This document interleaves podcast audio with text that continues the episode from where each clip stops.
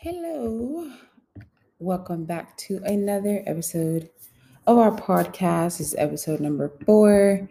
Um, again, we're still going through with the myths and misconceptions about second language learning. Today is myth myth number four, um, which says children have acquired a second language once they can speak it.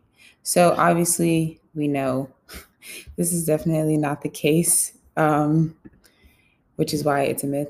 Um, because like just because you can because you can pick up on words and quote unquote speak it without fully having that full encompassing understanding of the language and how um, things like tense work, how things like um, just like the unspoken rules of that language that we have like in our primary language, like I feel like in order to fully understand the language and say that you can speak it, you would need to understand all of those aspects of it. Because um, speaking from experience, um, I had a roommate. Um, she was Hispanic, and then another one that was from Zambia, which, from Africa. And they would tell me words, and I would pick up on some, and I would be able to repeat them and remember them, but I couldn't fully like that's just because I can do that doesn't mean like, oh, hey, now I can speak. Um, I'm fluent in Spanish and fluent in her like native language. So, um, yeah, that's just like an example of that. Um, and yes, I could speak a little bit of Spanish because I did learn some all throughout school, but like I'm still not fluent in it. So, um, yeah, but yeah, just because you like can speak certain words or phrases or maybe even talk like have a whole conversation doesn't mean you like fully learn it. Um because again just by me like listening to my roommates and how her like how she interacts with her family and how she speaks with her family and um, just hearing them go back and forth i can pick up on things um, in the conversation but i still like don't fully know the language. Um, but yeah, like that's far from like knowing it. And um, I like how and they, they were talking about like in the what does it mean for teacher section, um, just that like teachers have to be cautious about um, like they call it exiting the child from the program.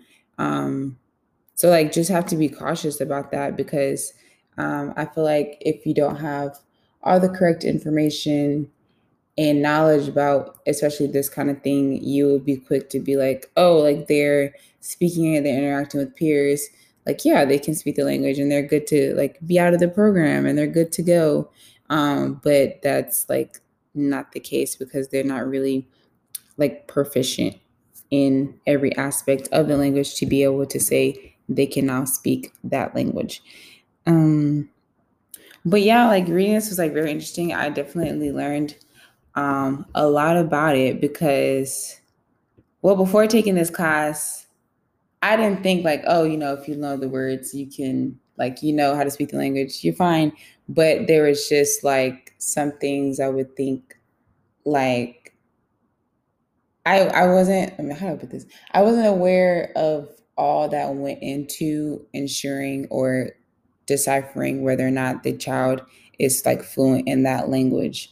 Um, there's just so much more that goes into it than I was aware of. But it was, um, yeah, again, like very eye opening and really, really good. I enjoy reading about it and this whole thing.